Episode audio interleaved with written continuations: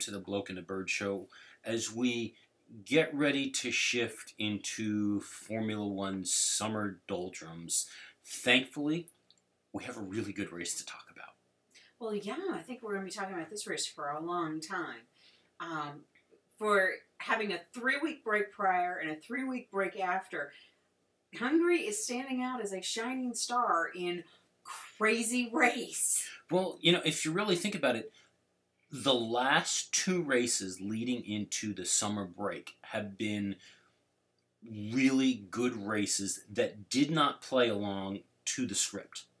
Well, truly, it didn't. Um, I read an article that I wasn't planning on talking about that says that we get good racing when Mercedes can't get off the line. In a way, it kind of is because everybody writes that script of Mercedes is going to win, they're going to run away with it. And Lewis seemed to be setting up for that exact scenario, especially after his qualifying performance. That Mercedes was going to run away, and then we have the exact opposite happen. And this this past race in particular, it was a big exact opposite. True. I mean, at least Silverstone at the end, we ended up with the result everybody expected, just not the way everybody expected. Yeah, Hungary, The, the story ooh. ended the way you know the happy ending happened, but we got there in a roundabout way. And I think in a lot of ways that was a great recovery story in Silverstone. Hungary, I think we threw the script out the window and rewrote everything, and of course that's making every pundit, not to mention the fact from the lack of news that's going on during quiet season, um, talking about have we changed the game and you know what's going to change now for Vettel and Ferrari now that they're really in contention for the the world championship. Well, I wouldn't quite say that they're in contention yet. Well, Regardless. But Mika Häkkinen, definitely Häkkinen, whatever. How many K's can one have in his name? Mika A couple of the extra Ks are on display at the McLaren Technical Center, I think just in are. case you were wondering. I think they are. Mika has said that he believes that Vettel is a real threat for the World Championship, the Drivers' Championship. Now, let's just be very frankly honest. Mercedes has won 1 2 for the better part of half the season. Mhm. They are not threatened on the Constructors' Championship at all at this point. Yeah. But the Drivers' Championship appears, at least mathematically, to be up in the air. And the reason I say at least mathematically is this is the numbers as they stand today. Vettel is solidly in third place, and where by this point last year there was such a difference between one, two, and then down from two to three, there was no real chance that three would have been in contention for two or hmm or one. There's only forty something points that separate Vettel from the number one spot. I think where the risk is isn't so much for the championship. I think Lewis has enough of a head on his shoulders that even if he has a rough start in Spa and Monza, he will be able to pull it together. Where I question it, and where I the, the position that I think is truly at risk after this weekend is number two Mm. because Nico's performance that at, at this race was really bad. I mean, yes, he had that number two slot. He had that number two slot for the majority of the race, but he never challenged for first at all.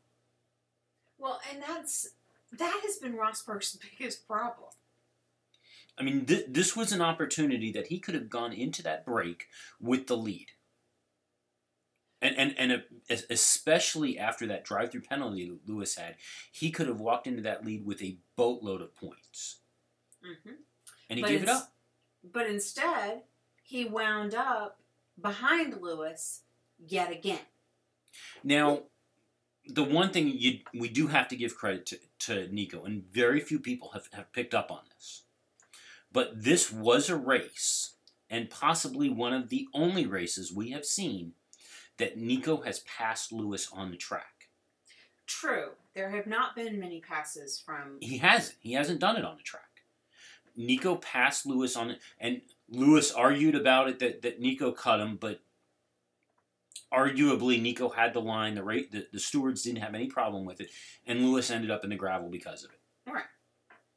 Lewis had a great drive to recover from it mm-hmm. until his next incident, but Nico, for once, the only time that we have arguably ever seen, he managed to pass Lewis on a track, and and I think that needs to be acknowledged because nobody else has.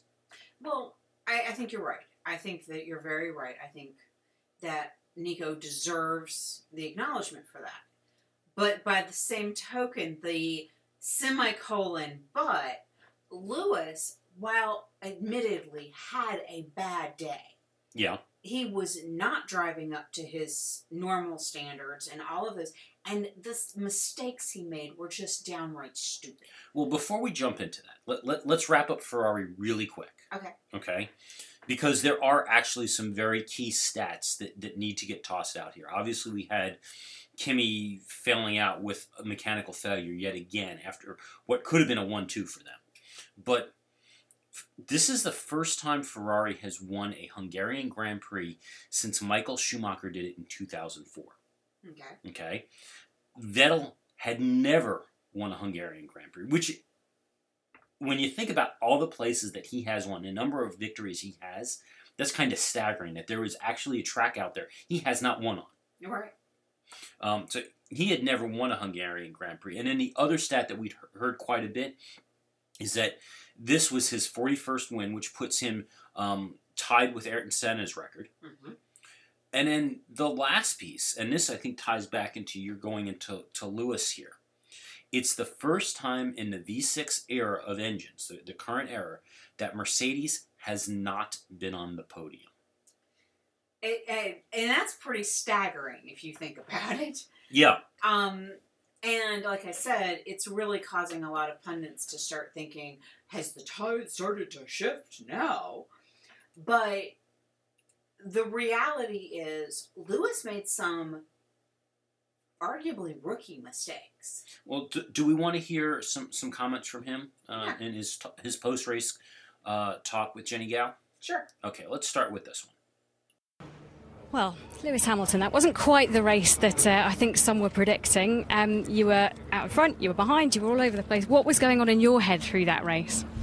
Uh, exactly, exactly that. I was all over the place. Um, I, really don't really have any, any words to, to explain what happened today, but it was a, a really bad performance day for myself. I mistakes all over the place, really. Um, I don't know if it was lack of uh, concentration or what, but today, I mean, I, I pushed and I kept trying. I never gave up right until this, the finish line, but I just there was so many obstacles along the way, um, and it's kind of like you you could he had a choice of two different uh, two different directions, and each time I chose it was the wrong one. So um, you know, I think take a lot from today, can learn a lot from today, and uh, take it on chin.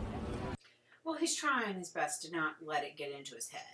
Yeah, and he needs to. I mean, this this is not how you want to go into this break. No, because he doesn't Um, want to beat himself up for the next three weeks. But you've also you got to give him a little bit of credit here because as quickly as he got bumped back and ended up in tenth, to recover up to what thir- uh, fourth or fifth before the next incident with Ricciardo, to end up back down outside of the points and still come up in sixth. Not only come up in sixth, but to end up gaining points on the number two, well, I who ran in second most of the race. I think that that's the most notable part of this race. If you know, it's funny. Uh, our favorite longtime listener and most commenter, uh, Phil, posted up. I can't wait to hear your your thoughts on this race. And all I could respond to him was thoughts. So very many thoughts. Yeah. And when it all comes down to it, I was. I mean, I could stutter over the fact that Mercedes was not on a podium at all. Yeah. I'm like, And it wasn't mechanical failure. I mean, they, yeah, they it- finished. It, was it was driver error. Um, so there's that piece, and then you turn around and you would think that if Mercedes wasn't on the podium, that there might have been a flip flop in one two, hmm or you know, Lewis had had such. I mean, quite frankly, he had an awful race, and yet he had an outstanding race, and that's what I think is such the the draw to F one is that he had a bad day. He had rookie level mistakes, penalties. I've never seen Lewis get penalties like that Well, it's the second time this season he's gotten a penalty. and drove off the track in the gravel and Yeah. recovered. And it was and recovered was did this and recovered. Dropped back to 13th place and recovered. And he drove his little bottom off. and you can't argue that this guy is a phenomenal driver when you you could have had it easy. But if you got off the line right, if you could have blocked Vettel the right way, he would have been out in front in clean air, and everybody would have expected him to dominate. However, Vettel takes off on the line on him. He gets pushed back and pushed back and pushed back, and he's fight. He fought for uh, 48 laps of that race, and fought hard. And how is that not exactly what we want F1 to be? Yeah. Well, let's go back to those starts for a second.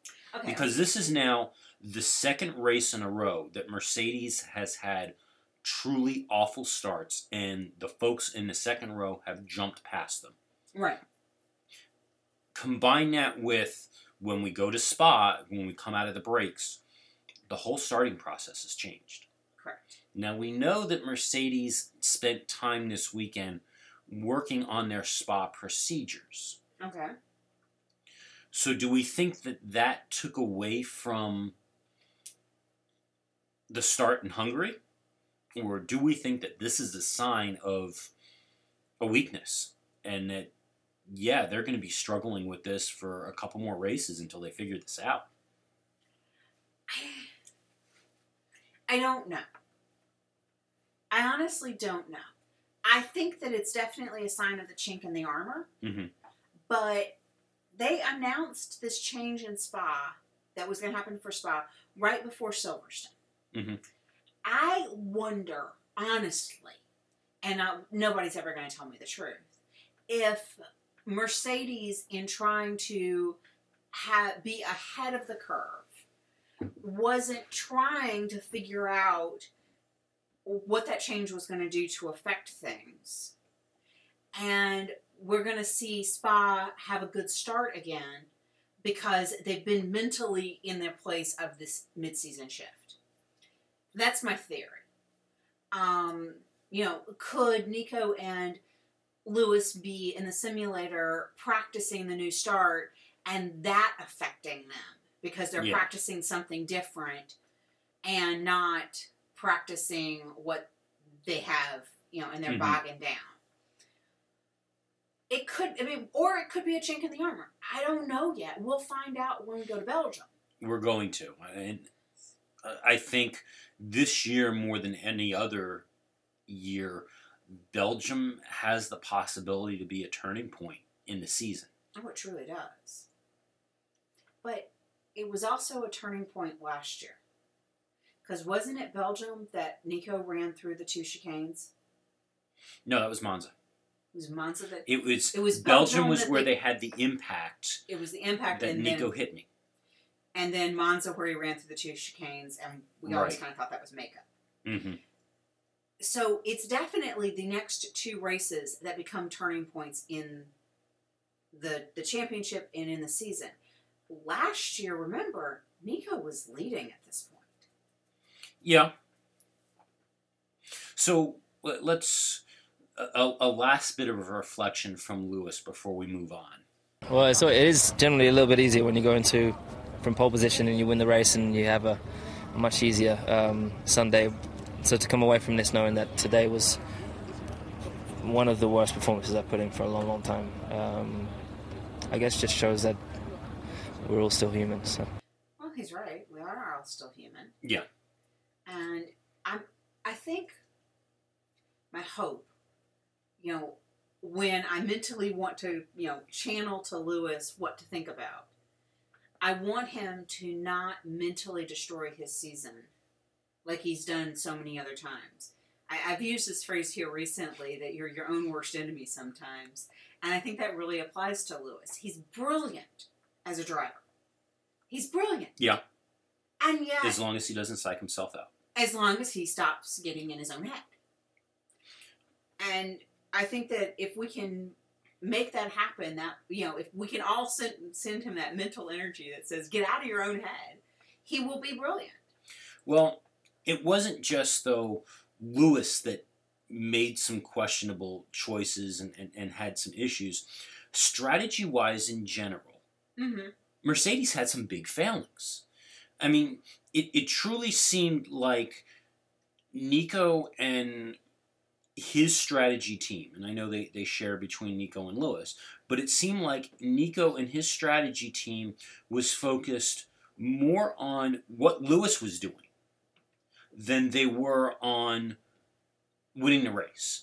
I noticed that in part of the conversations was what tire is Lewis on and what's Lewis's strategy like and he was second and Lewis was back in like eighth at that point Yeah. and it's like you're not racing Lewis today Mhm. and I realize they're neck and neck for the championship I get all of that but is Nico so psyched out by Lewis's dominance that even with a six grid difference between them, he's still racing the aura of Lewis instead of racing Vettel where he actually should have been?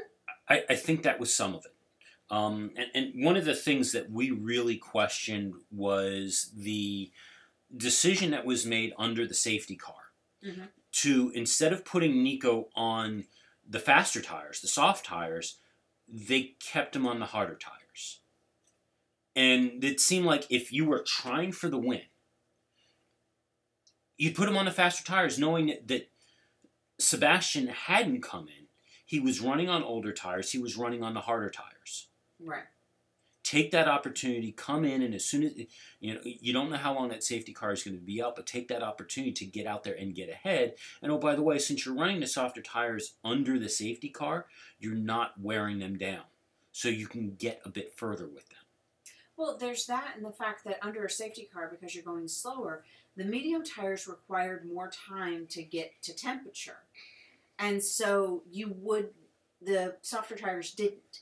And so you wouldn't have lost as much temperature under the safety car conditions on the softer tire. So let, let's get some comments from Toto Wolff. Um, he's uh, talking with Allan McNish after the race. The first is just his overall impression of what happened from Mercedes. Tell me what happened. crappy day in the office. And, and I think that sums it up pretty well. Do you know how many articles are titled Toto Scrappy Day in the Office? he wasn't the only one who, who said that, though. There were quite a few folks from Mercedes who were repeating that line, and they're true.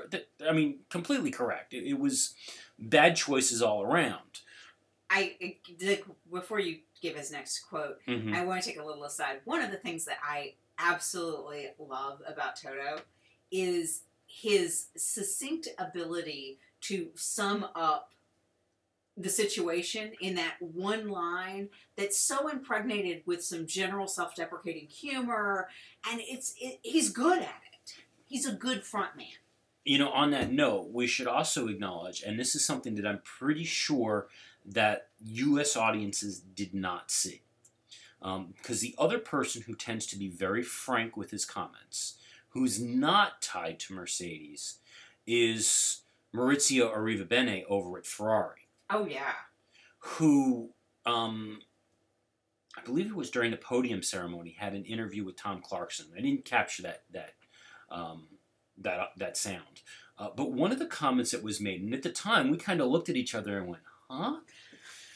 Maurizio all of a sudden in his comments goes, "Yeah, and and I just want to say that I'm really not into spaghetti, but I prefer pizza Diablo or some some kind of pizza, which is this really spicy pizza."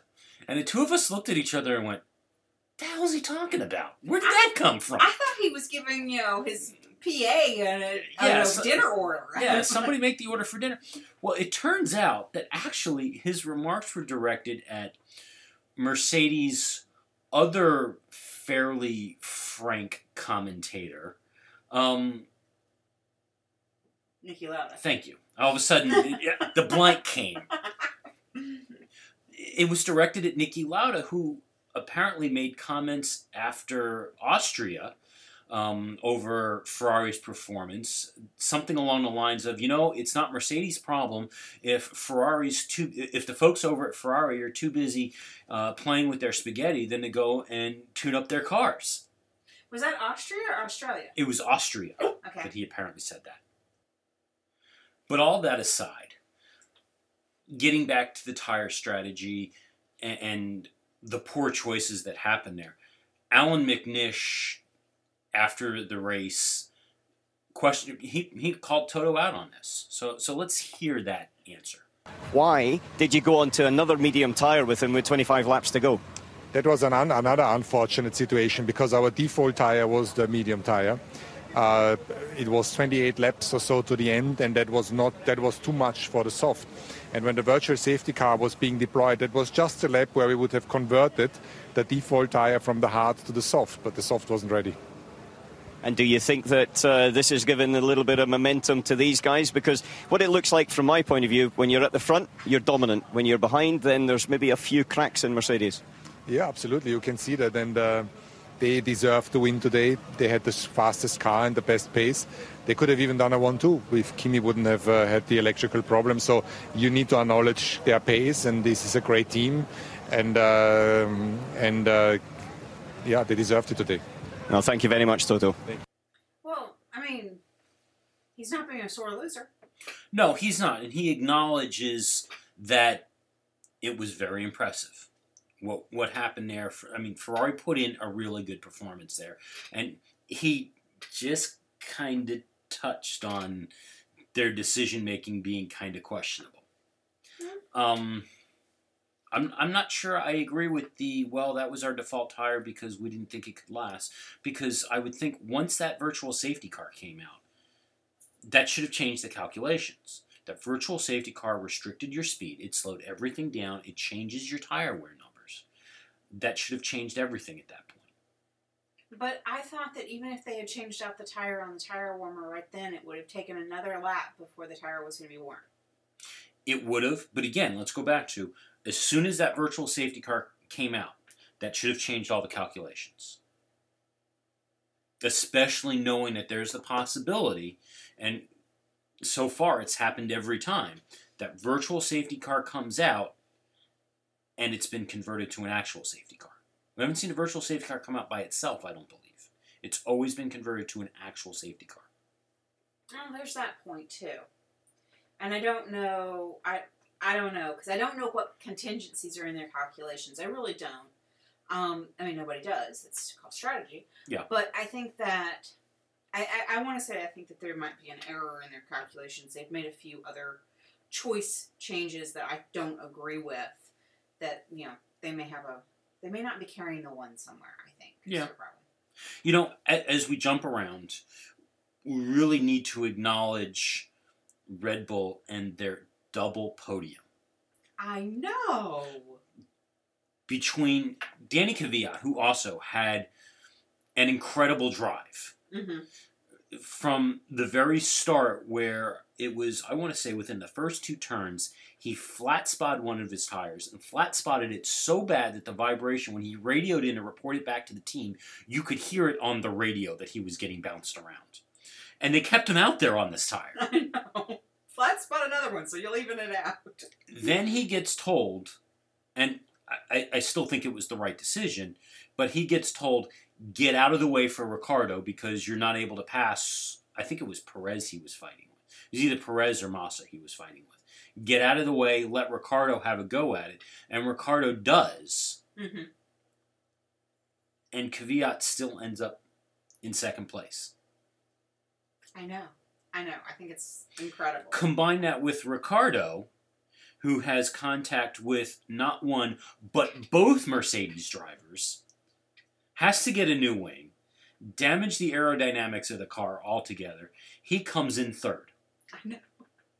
The smile was back. The smile was definitely back. That was another headline I wrote. I And- read. If you have not been over and liked us over and checked out the Facebook page over at uh, the Bloke and the Bird Show, you need to go check it out. We've got some video, especially if you're in the States, you probably did not see this. Um, during his post race interviews in the pen, uh, Dan Ricciardo dropped his trophy and dented it. he said it was He a customized it. He said it was a very plain trophy, and now it has some interest. Yes. So you'll, you'll have to go and, and, and watch that video. It's not of him actually dropping the trophy, it's of Jennie Gow teasing him over dropping said trophy. Uh, but it's a few seconds. It's worth going to check that out. And like us while you're over there. Uh, that'd be nice. That would be. I I would like a like. um, while we're talking about Red Bull team, just this is my little piece. Helmut Marko has already come out and said, "Don't expect the same from us in Spa." You know something? I, I wouldn't expect Red Bull to be challenging like. I, I think their next chance to challenge like this is going to be Singapore. Right, because he's already said Spa and Monza aren't going to be the same for them. Yeah. Um, and so that's got its own set of interesting side benefits. A- along the same lines, you know, let, let's quickly acknowledge uh, McLaren with their best result all season, with Alonso up in fifth and Button up in ninth. Okay, can we just stop for a second and take a deep breath and remind everyone that a McLaren that has struggled all year long, that they had literally were out of the points for as far as the eye could see, beat Lewis. Beat both Mercedes. Beat I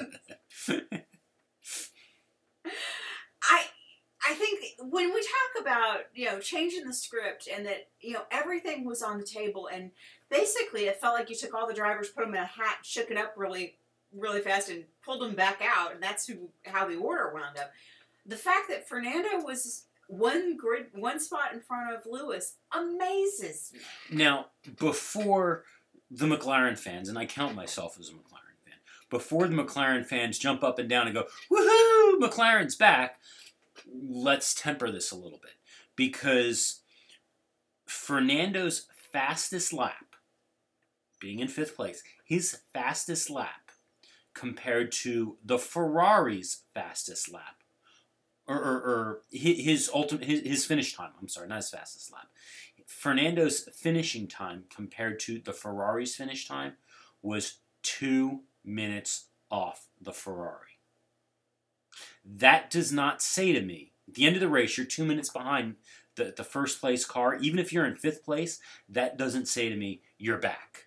That says to me, you finished the race and you did it cleanly. Two minutes. It was two, th- their finishing time was two minutes behind the Ferrari's finishing time.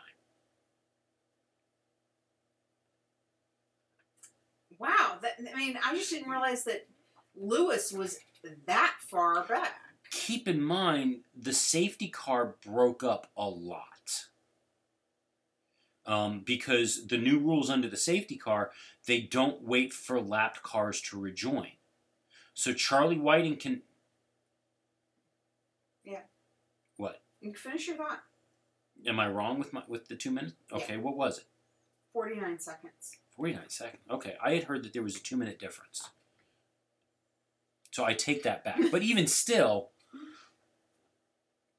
they're 49 seconds back after all the, the safety cars and all the other stuff that was going and, and it may have been that, that when the safety car came out that's that's what got them to, op- to to close it back up again but there was at, some, at one point a two minute gap between Fernando and first place Wow. um, I, I- know that had come into play at, at one point. Uh, Merc- uh, Honda did not give them full power like we had, was originally reported. Mm. So they were still running under a crippled ERS system, and apparently that decision came down after Fernando's failure. Um, it was an electrical problem, and they were afraid to risk it. So they, they turned every they kept everything turned down again. And now we go into Spa and Monza, which are power circuits. The, The, this is not the light at the end of the tunnel. As great as this result is for them, this is unfortunately not the light at the end of the tunnel. No, it's not. But I will say this: from start to finish, he made up ten grid penalty. Grid, ugh. let me try that in English. Ten grid spaces. This is what happens when you have a race with a lot of incidents Mm-hmm. and you drive clean. Right. So, should we go into the incident situation? I think we have to. You know, the two things that I have heard about this race, I've heard one group turning coming out and saying this was a fantastic race. The script wasn't followed. Mercedes got jumped. Somebody else won. Nothing that anybody expected to happen happened. And how awesome is that? And then the other thing I've heard is this has been an absolutely awful race. The driving standards were terrible. We had all of these incidents. We had Pastor Maldonado, of all, all people, get not one, not two, but three separate penalties. We had race leaders like Lewis get himself a penalty. We had all this contact. This was a terrible race. And I wonder why Formula One needs to somehow be fixed because nobody can agree with what's actually wrong. This is why you don't talk to the fans. Mhm. But in, in all honesty, I didn't necessarily have a problem with the incidents and the contact. They were pushing, they were working, they were moving, they were doing what they could. There were some incidents that, in all honesty, were absolutely inexcusable. Maldonado. Not just him. He wasn't the only one who got in trouble for speeding under a safety car. And to be clear, despite all the confusion that has come out, it was speeding under the actual safety car that these penalties were handed out. This was not speeding under the virtual safety car. You can't speed under the virtual safety car. That's the point of the virtual safety car. Right. Your speed is automatically locked in to the whatever the designated speed is. So this was speeding under the actual safety car where that lock is removed. But between the speeding under the safety car, the speeding in the pit lane, passing under the safety car, those were errors that th- there's no call for that So, for what, any of these drivers. what do you think Pastor has to say for himself? Well, for once, we actually have some sound from Pastor Maldonado. So let's go ahead and share that for starters. Yeah, quite quite tough. It seems like uh, the stewards today were very strict, you know, very very tough on on, uh, on driving. Uh, Were they wrong to do that? no, maybe not wrong, but it was different to to, to the past. You know, they, especially from the beginning of the season, they allowed us to, to race more uh, body body and. And you know, it was more open to, to, to fight in, in the track than today, maybe for any reason. But uh, yeah, it was the same for everyone today. So yeah, disappointing for for the result.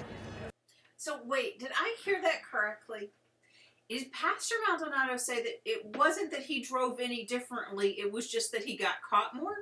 Well, for starters, you, you got to remember, Pastor's default excuse is that it was somebody else. It is always somebody else. Now, his incident, his actual collision incident with Perez, you know, they were probably both at fault there. Mm-hmm. There was neither one of them were, were really giving each other room, but it is what it is. They, they both kept racing, and okay, fine. That was one incident. The other stuff, he had control of that. Those rules are clear. It's not like they said, don't speed under the safety car unless you drive a Lotus. Well, it, it's not just that, but it's also the. He didn't just speed under. speed in the pit lane. He sped under the pit lane while the safety car was out. So no matter what, you had to be going slower. It didn't matter. I just don't understand how he justifies in his mind that it's everybody else's fault when it's his foot controlling the pedal. Well, let, let's let, let's get some comments from David Coulthard, Formula F1 driver who you like so much. I do. And- He's adorable. Allan McNish, which for those who don't know, besides being now a, he he is retired a- as a driver. Um, he's a former Formula One driver. He's currently a correspondent for for uh, BBC's F1 coverage. He's a three-time Le Mans winner, Mm-hmm. but he has also been a race steward for Formula One races. He's done it several times, so he's got some experience in this field. Okay, so what do they have to say? Let, let's listen to them. You know, I found myself in a situation at the end of my career in 2008. I kept getting involved in little incidents and thinking, why does that nutter do that? Why did that nutter do that? After about And five or six races, I went, actually, there's a common denominator here. you. you know, so uh, there's a point where you have to look at yourself. You can't. It takes two to tango, of course, and you know, I take you know, and, value uh, Alan's opinion on that. But you know, Pastor has had a lot of incidents, and he, he can't just say that you know the stewards were allowing us to be more open in the past because that was a potentially race incident, race-ending incident, that type of contact. So even before he gets to the other mistakes later in the race. I think the thing is that the stewards, from a steward point of view, you can't take other incidents into account. You've got to take that particular one in its total isolation. However, we're all human, and, uh, and from that point of view, if you do 10 incidents, then you're certainly, if the, the 11th one isn't, you know, it's going to go one way or the other, more than likely it's going to go in against you, and that's exactly what happened on this occasion. I mean that that puts it right there. You you you give yourself a reputation, and he's earned this reputation. Well, he certainly has. But it's apparently this season, it's not just him. Both the Lotus drivers are what, halfway to a race man? Well, pa- Pastor is half. He's got six points on his license, and twelve. You end up with, with a, a a ban of the next race. Grosjean's got it also. Now, some of Grosjean's points, unlike Pastor's, some of Grosjean's points, because of the way the rule system is set up now, aren't necessarily his fault. Because he's got a couple of points from some unsafe releases. And you, got to remember that an unsafe release, he's waiting on the guidance for the team on that one.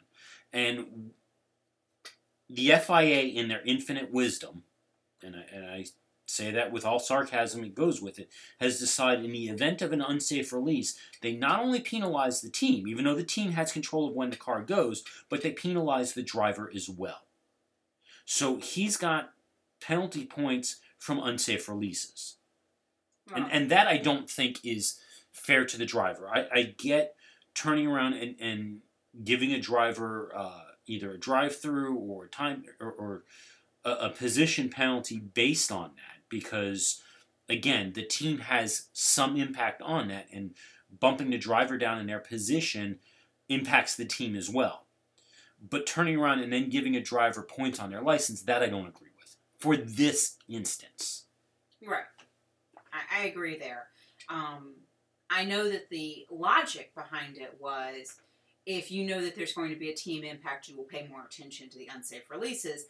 But I think that it the driver points in my mind should be things that are completely within the control of the driver. Yes. You know, to, to further on the Maldonado conversation, and, and we've asked this question before of at what point does a team turn around and go, the money you bring us, as big as that check is, isn't worth the amount of money we lose in the damage and the amount of money we lose in the points. Um, Eddie Jordan had commented on this, and, and he said that his feeling was yes, at some point you, you sit down with the driver and you tell them they've got to get it under control, they've got to start thinking about it. His approach, it's kind of, I, I hadn't really thought of it this way, but his approach got to the point that the driving would get was so bad and the, the money lost from these points was so bad that it was actually amounting to theft. Oh. because they were stealing by by having these incidents and losing these positions they were stealing points from not only themselves but also from the team. And as a result of stealing those points you were stealing money from the team An interesting way to, to look at it. it, it's a very interesting way to look at it. I'm, I'm not completely sure. I, I mean, I, I get the spirit and I get the idea. I'm not completely sure I agree with that because when I think employee theft, I'm thinking employee takes it for themselves. in this case, it's employee has lost it. The employee's not benefiting from it either. Well- but yes, you you are costing money. You are becoming a lost leader by your carelessness. Well, okay, employee theft. That that's an interesting concept, but I want you to think back to your retail days. I Mhm. know that's a serious way back machine. Yeah. But do you remember how retail stores measured shrink? And it was a two-sided equation. Mhm. It was people walking out of the store with stuff, but there was also if the it was employee carelessness and uh, paperwork. You can Yeah. call it paperwork shrink, but it's you know something comes in and you don't you don't inventory it right or you don't do something like that. They lumped that in the retail world. Those two things get lumped into the same number called shrink or theft, Mhm. and that goes against the bottom line. I mean, there's a, a there's a calculation for that. And yeah, it's not that the employee necessarily takes it for themselves, but any carelessness with the resources that as an employer I give you to take care of results in theft from your employer. And I think that that's where I think that's where Eddie's coming from. But it also I think he uses the word because it's harsh. Because it will cause somebody to wake up and say, "Hey, wait a minute. This isn't just being careless. This is destructive." Yeah. And you don't think of carelessness as being destructive. So, just to wrap up some of the other incidents that happened, um, going back to the beginning, there was a very bizarre incident. We've never seen this before, involving Felipe Massa at the start, who failed to line up properly. Right. Now, what happened was, if you notice when you see the overhead of the grid, there's a yellow line at, on the side of each one of the grid boxes. That line is supposed to indicate where the driver is supposed to line up their front tire. Massa was not properly lined up, and as a result of that, they did a, a second formation lap, and he received a penalty. Now, Massa claims that he couldn't see the line. Mm-hmm. Um, and I think when, when they showed the, the the reset after the formation lap, he was still behind it. Um, but they, they let the race continue. Uh, Williams is investigating to try and figure out why Massa couldn't see. It, it seems a little odd that he couldn't see this line. It, it, it's not like it's a little yellow blip. I mean, it goes out like almost halfway to, across the track. It, it it's fairly significant. Right. So Williams is investigating that. There, there's talk that Felipe is kind of a short guy. And there's talk of possibly raising his seat up a little bit. Of course, that can have other knock-on effects. So, I mean, you stick your head up, there's more drag. So, seriously, I mean, that's why they, one of the reasons why they sit so low. It's also a safety concern that they put them so low. Mhm. So, but Williams is taking a look at that to try and figure out what was going on. The other in, fairly spectacular incident that we have not talked about was the one involving Nico Hulkenberg and his front wing dramatically letting go on the front straight. That was wild to watch. Yes. Um, the th- theory coming out of Force India regarding the cause of that is that it was due to the curbs, which, as you'll recall, Force India also attributed the uh, FP1 crash involving Perez, where he flipped the car, also on the curbs. Force India says that, that they are adding some uh, reinforcement to the car hmm to minimize this. You know, we also saw the camera pod fall off Kimi's car. Right. You gotta kind of want. Now, one of the things that, from what it looks like on TV, is it definitely looks like at most of the tracks, the curbs are lower and smoother this year than they have been in previous years. hmm it from what it sounds like those similar lower and smoother smoothing out process that happened everywhere else has not happened at Hungary. Oh, interesting. In all honesty, I don't think they should make any changes. The teams need to deal with this as a unique feature of the track. It doesn't make the cars unsafe. They need to figure out how to build their cars strong enough to handle this. Or, and I know this has been thrown out by pundits before, using the curbs to make your corners Well, yeah. is not exactly within regulation. Well, as long as you're not all four off. Right, you're not all four off, but you are exceeding ta- track limits in the process to use those curves.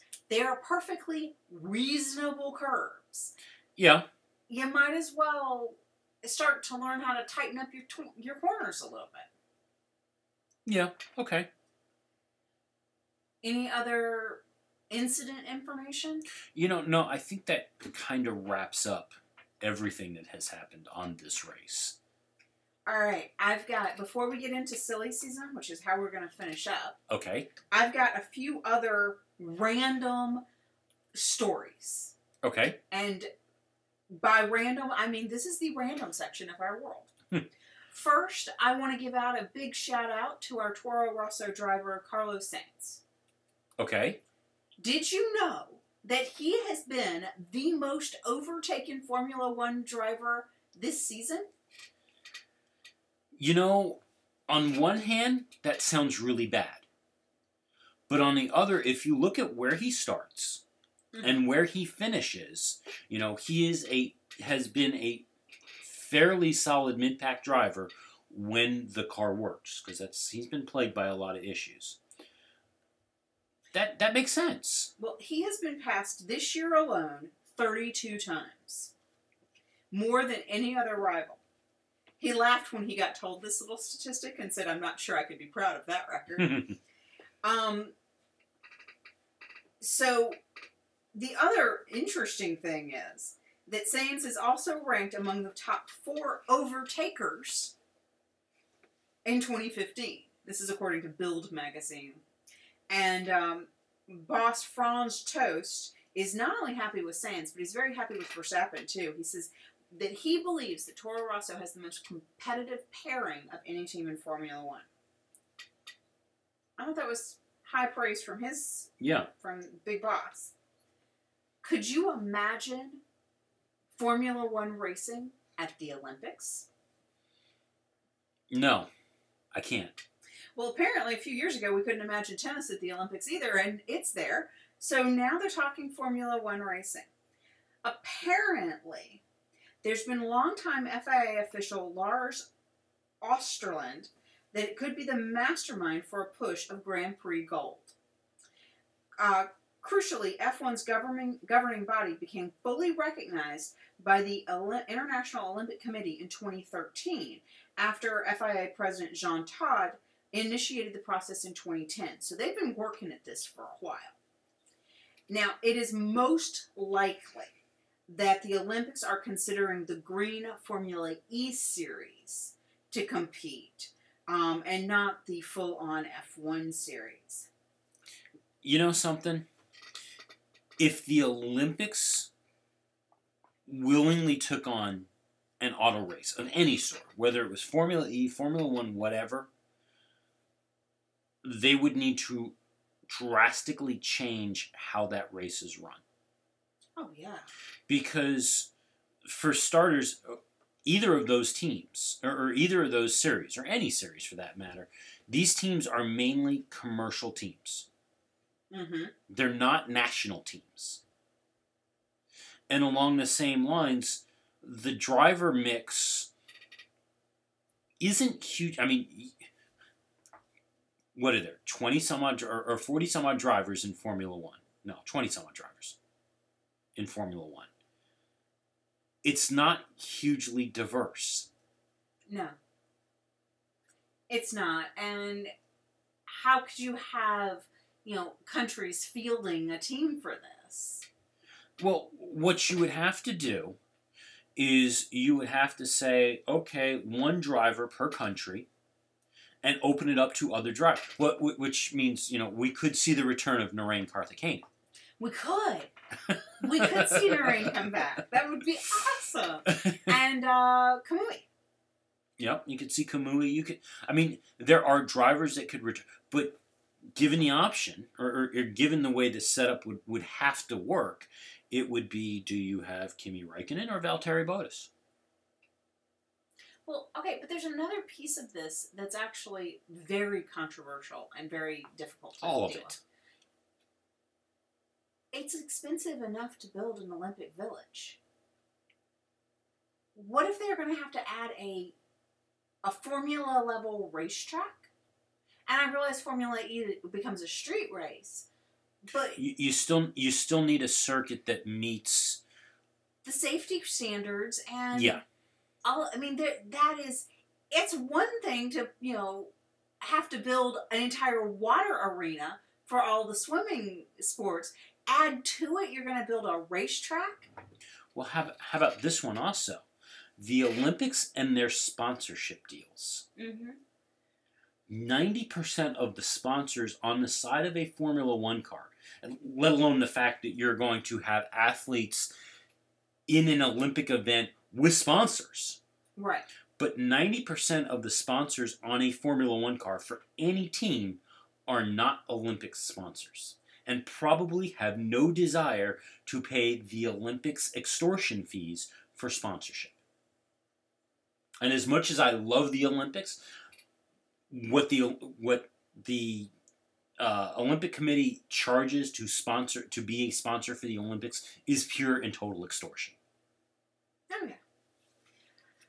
All right. So moving beyond the Olympics, why don't we fix Formula One? Again, Well, apparently Juan Pablo Montoya has come out and said that he can he has a proposal to spice up Formula One quote straight away. let me guess. It involves returning him from the exile of the Indy car series and bringing him back to Formula One. It does not. Oh, okay. And by the way, he raced in both NASCAR and Indy post his Formula One career. I, I didn't recall. I, I haven't followed him that closely. I, I but I know he, he raced in Formula One. I think from actually it was for McLaren Yes. because I saw him in a Tag Heuer commercial on, on the Celebrity Summit. um, he he was a former McLaren and Williams driver. Okay. just so you are aware, and has suggested that the tire and brake temperature sensors should simply be banned. His feeling is that the Grand Prix stars of today have become lazy because they are fed too much information by the, about their tires and brakes by the engineers. If you had to take that all away, it becomes a feel thing again, he said recently. Okay. So again, number one, I go back to if it was so damn easy, I'd be doing. Or better yet, if it was so easy, Juan Pablo Montoya would still be doing it. Well, there's a point. So we start there. Okay, so because this crack journalist has decided to get collabor- collaboration with a current Formula One driver, they went to Jenson Button because when in doubt and you need a soundbite, go to Button. Yeah, well. Um, about Montoya's proposal. Mm-hmm. This is what he had to say.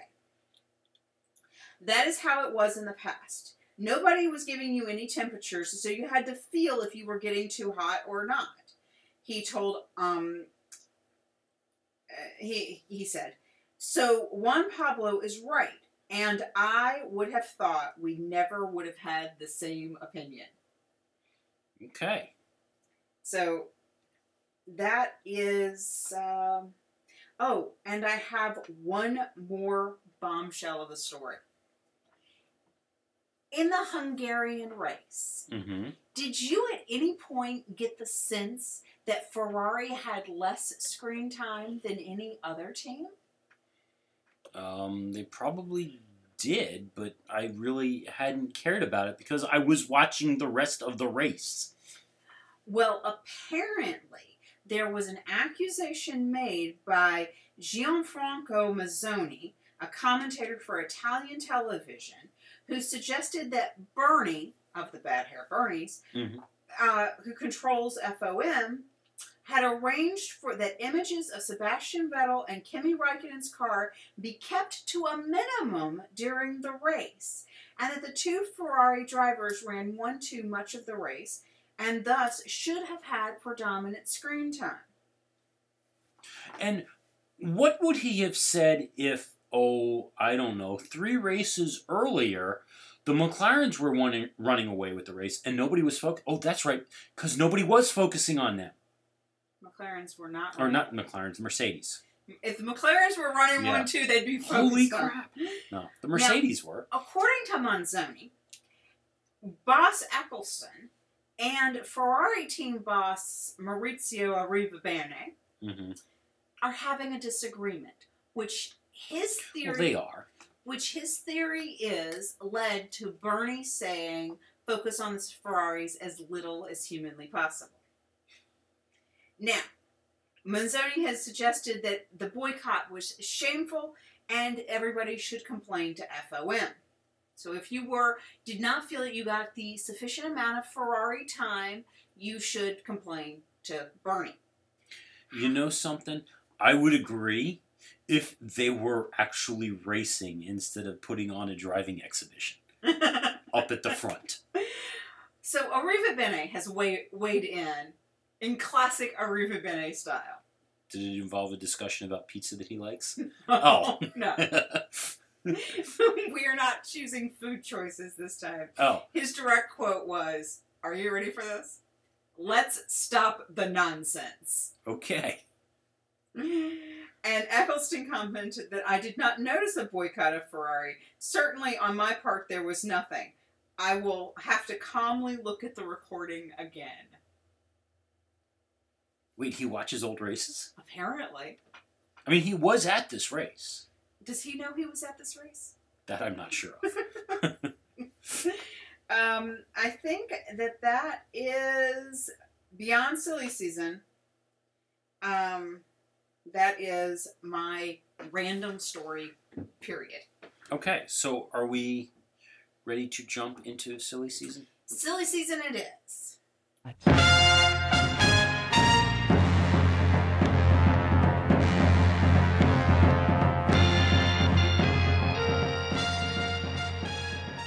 Now, unusually, silly season has taken a turn. You know, normally we are focused on silly season being about drivers. Mm-hmm. And yeah, there's been a talk that, that's kind of calmed down a little bit this past week. Um, but actually, it's about engines.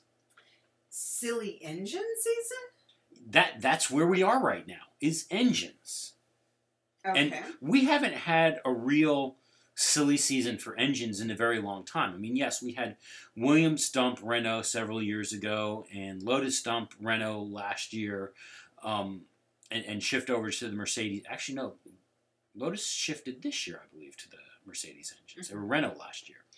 But they were fairly drama free. It was all of a sudden, boom, hey, we've done this. But this whole slap fight between Renault and Red Bull has led to all kinds of questions as to what's going to happen. Well, truly, I mean, I'm reading headlines all over the place, but the majority of them seem to say that the red the writing is on the wall that Red Bull and Renault are headed for divorce court. They are, and, and one of the questions is is it going to be the end of this season or the end of next season?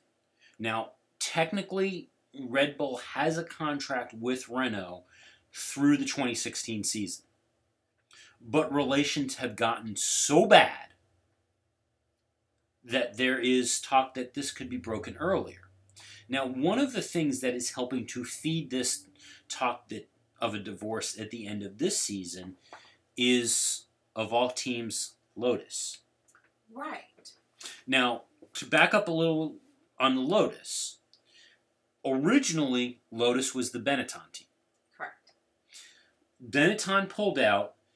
Lotus took it over as their works team. This is the, or not Lotus. Um, Renault took it over as their works team. This is the team that Fernando Alonso won his titles with. Mhm.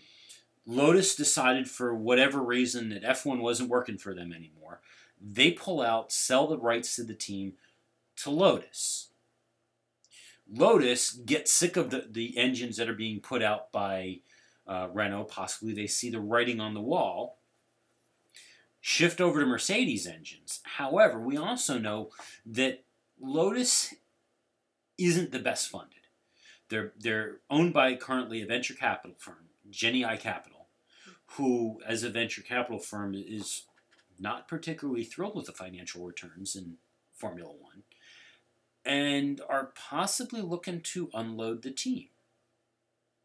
And who might be a willing buyer for a Lotus, formerly Renault, formerly Benetton team? Well, one of the rumors that has come out, and I have heard this two different ways, but one of the rumors has come out that said that Renault has gotten approval, they've proposed and gotten approval from the board to acquire the Lotus team. Hmm. Now figure that out because Lotus is running Mercedes engines. They have a contract from Mercedes for Mercedes to supply those engines for I believe it's another 2 years. So if Red Bull or if Renault is going to come over and take over that team, they're not really going to be all that interested in running Mercedes engines. So this is where it has now been tossed out that Mercedes would find it acceptable. And I believe they've actually gotten a quote from I think Mercedes or Autosport has gotten a quote from Mercedes that said that they would find it acceptable that in exchange for giving up the supply contract to uh, Lotus, that instead they take over the supply contract to Red Bull. Well, it gets even more interesting than that. Because, yes, in fact, I can corrob- collaborate, corroborate, Corroborate. corroborate that Mercedes would be okay supplying Red Bull's team. hmm Red Bull has also reached out with the possibility of taking Ferrari engines. Yes. Now, this is not the first time that Red Bull has run Ferrari engines. And in the lead up to this, and I didn't realize that this was why this played out the way it did. Originally, up until what was it, three years ago, Toro Rosso ran Ferrari engines. Mhm. The reason for that was a very similar deal. Red Bull found a way to get out of what they felt at the time, and arguably so, given the success that they had, were dogs that Ferrari was handing them and shift over to Renault. In exchange for that, they went and shifted the supply contract for the Ferrari engines over to Toro Rosso. Ah. And Toro Rosso ran, got those engines from Ferrari until that contract ran out. Well, here's the thing Ferrari's uh, supply contract offers up that they will allow people to take their engines, but it is one spec series behind their works team. Mercedes supplies the same engine as their works team. Now, is that is that only for a, a takeover contract, or is that in general? That what I read was that that was the way Ferrari supplies engines. If that's the case, why does anybody run Ferrari engines? Because Because that guarantees to you that you will never do better than Ferrari. Well, yes and no. You're running an engine that is down on power, that is down on improvements, that is down on development, because Ferrari has given themselves an advantage over you. well, Well, then got- why pay them for an engine? Well, okay, yes, they, you're taking a disadvantaged engine, but you and I both know that the maths in such a, a situation is that the engine is really only one part of the equation. It is. You know, it is entirely possible that you can make up a one, s- and it's one step. It's not like it's a generation. It's the one step, but it's one development cycle behind. And how often in the years that we have been watching F1, how often has a customer car beaten a Ferrari works car? Oh, it wouldn't, It would it? My point exactly. Now, it has happened a few times. Um, when Nico Hulkenberg was driving for Sauber, he did it a few times. He did it in Korea, and that shocked everybody because all of a sudden we saw performance out of that Sauber that we hadn't seen like ever. But even still, you are guaranteeing yourself that you will always be playing second fiddle to the works team, no matter what you do. How does that make sense? It doesn't. But would you like to hear how Toto Wolff sums that little conundrum up?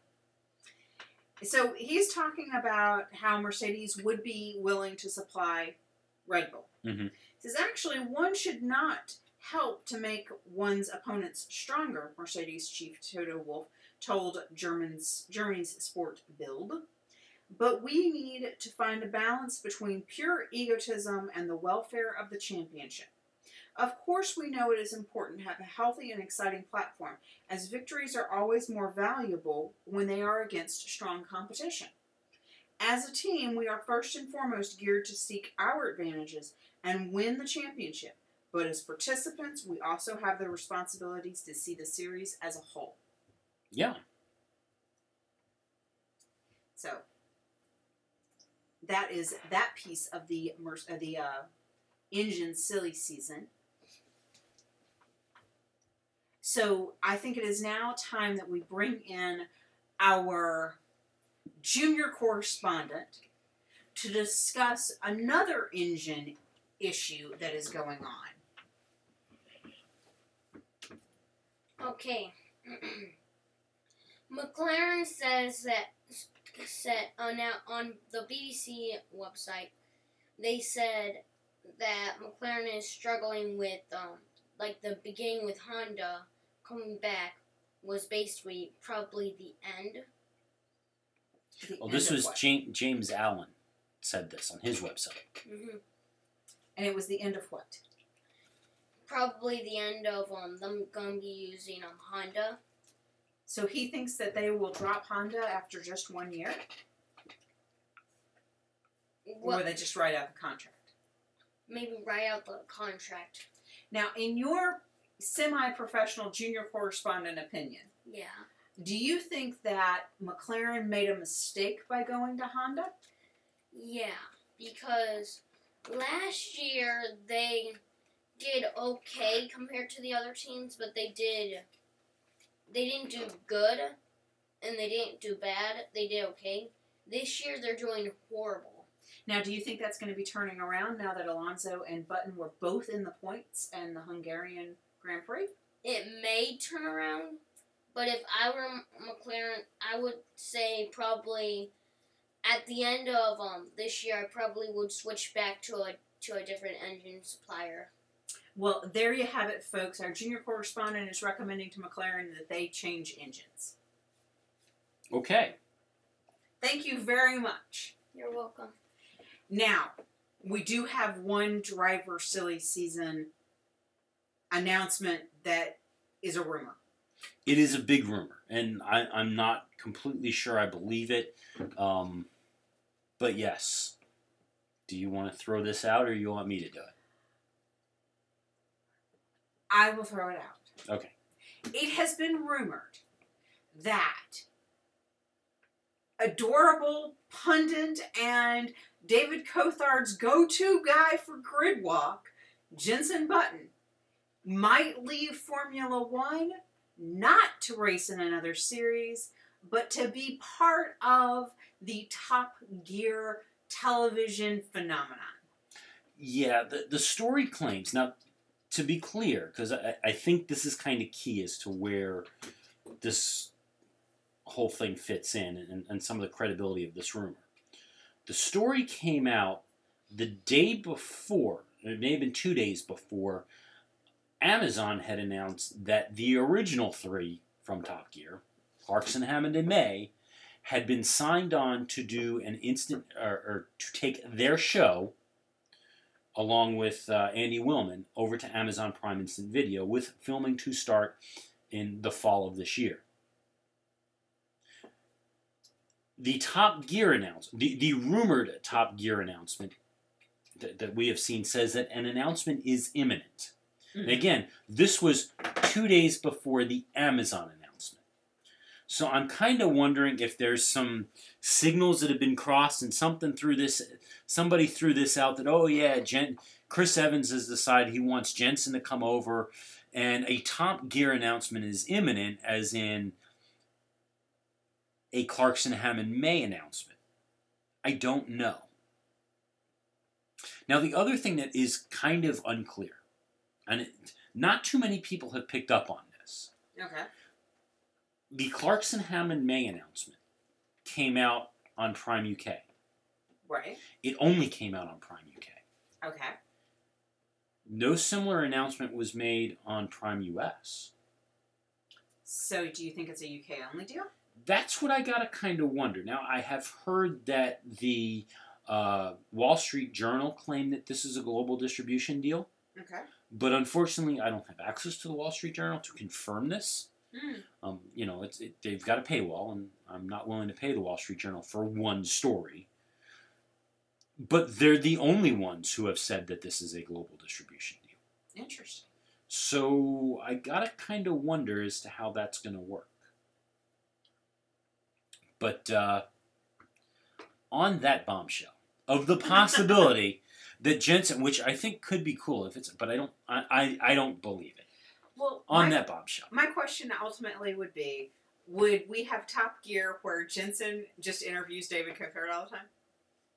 well, you got to think Coulthard would be a regular guest, but I would think that they could time the shooting schedule that Jenson could still drive if he wanted to. Well, he might in a different series. I think it's time for him to retire. It might be. That'd be a shame. Un- unless we could see him as a broadcaster. Right. But on that note, as a reminder, we need some reviews over on iTunes.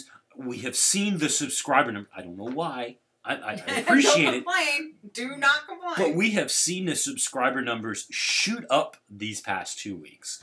So please go check us out over on Facebook and like us there, where you can see uh, Daniel Ricciardo and, and his dropped trophy from Hungary. Definitely worth a view. Possibly tell us why you like us and you've started subscribing. Or why you don't like us, you know. Th- That works too. We, we might actually listen and change something, but I, I won't hold my breath on that. you know, we, we, we are kind of stuck in our ways. um, but yeah, find us over there. Find us over on Stitcher, and or you could leave a comment over on the actual web web page at uh, theblokeandabird.com. yes. But uh, on that note, I think we will call it a show.